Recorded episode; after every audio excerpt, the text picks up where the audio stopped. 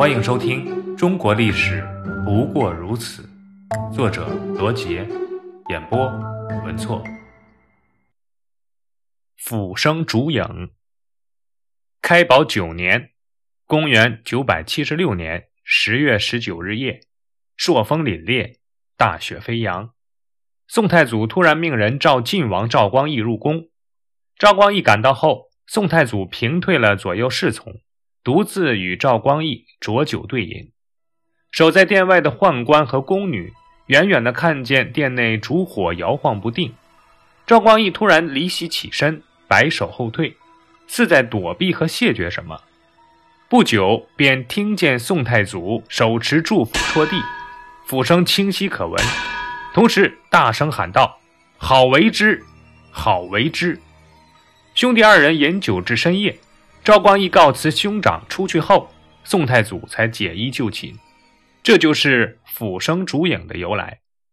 然而到了次日凌晨，宋朝的开创者宋太祖赵匡胤忽然离奇暴毙，年仅五十岁。就在宋太祖赵匡胤驾崩后，宋皇后立即命宦官王继恩去召皇子赵德芳入宫，而王继恩却去了开封府请赵光义。到了地方。看见程德玄站在府门外，程德玄是赵光义的心腹。此时是凌晨，程德玄怎么会站在开封府门外呢？他显然是在等什么人的到来。王继恩看到程德玄后，露出了惊讶的表情。王继恩问：“你怎么会在这里？”程德玄回答：“前夜二鼓时分，有人在我家大门口唤我出去，说是晋王召见。但我出门一看，没人。”我担心晋王生病，就来开封府探视。刚到门口，就见到您了。程德全口中的这个人是否存在，只有他自己最清楚。二人这番对白，想表明的无非是双方只是偶遇，而非事先约定。这里有一种很大的可能性，就是赵光义早就收买了王继恩。虽然宋朝没有宦官干政的现象。但这并不能低估宦官的身份和能力。赵光义素来与内侍大臣关系密切，而王继恩又是个审时度势的人。在诸军的候选人中，他知道赵光义的实力是超强的。如果他帮助赵光义，便有机会获得拥立之功。所以，他违背宋皇后的懿旨，直奔开封府。王继恩和程德玄对完话后，便一同进入了开封府。见到了赵光义，此时又出现了一个极大的疑点：凌晨时分，赵光义居然还未就寝，这无疑说明他也在等待某件大事的到来。他听说兄长赵匡胤暴亡，立刻做惊愕状，犹豫着不肯前往皇宫，提出要和家人商议。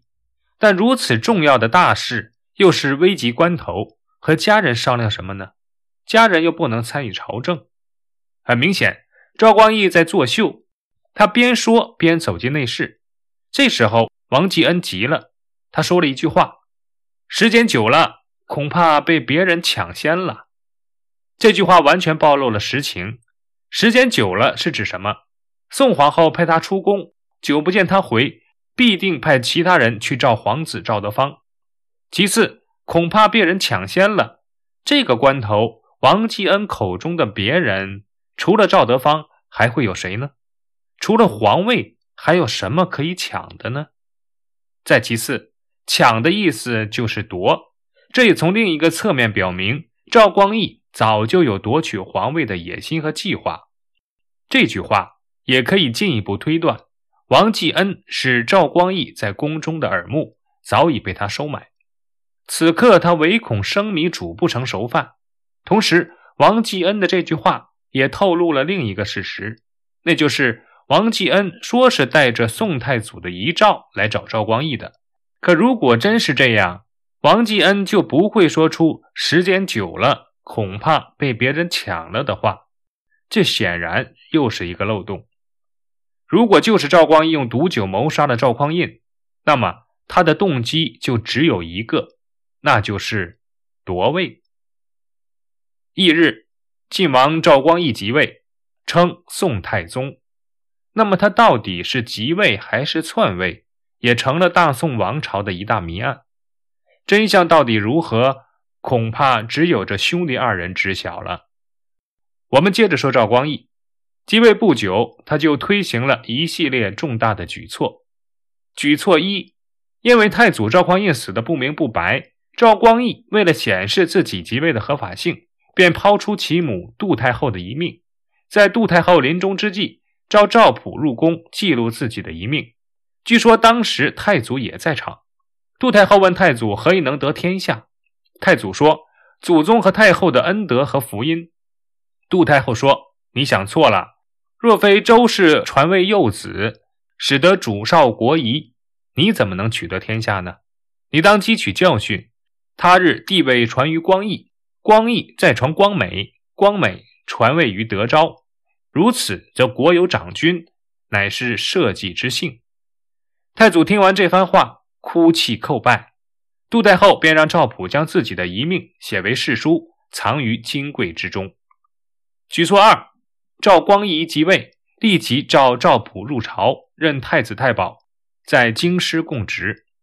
举措三：赵光义即位为宋太宗后，先是大赦天下，以弟弟赵廷美为开封府尹兼中书令，封齐王。宋太祖和赵廷美的子女。均与赵光义的子女并称为皇子皇女。宋太祖的旧部薛居正、沈伦、卢多逊、曹彬和楚昭甫等人也都加官进爵。显然，这是在刚刚登基、根基还不稳的情况之下所做出的安抚人心、消除动荡之举。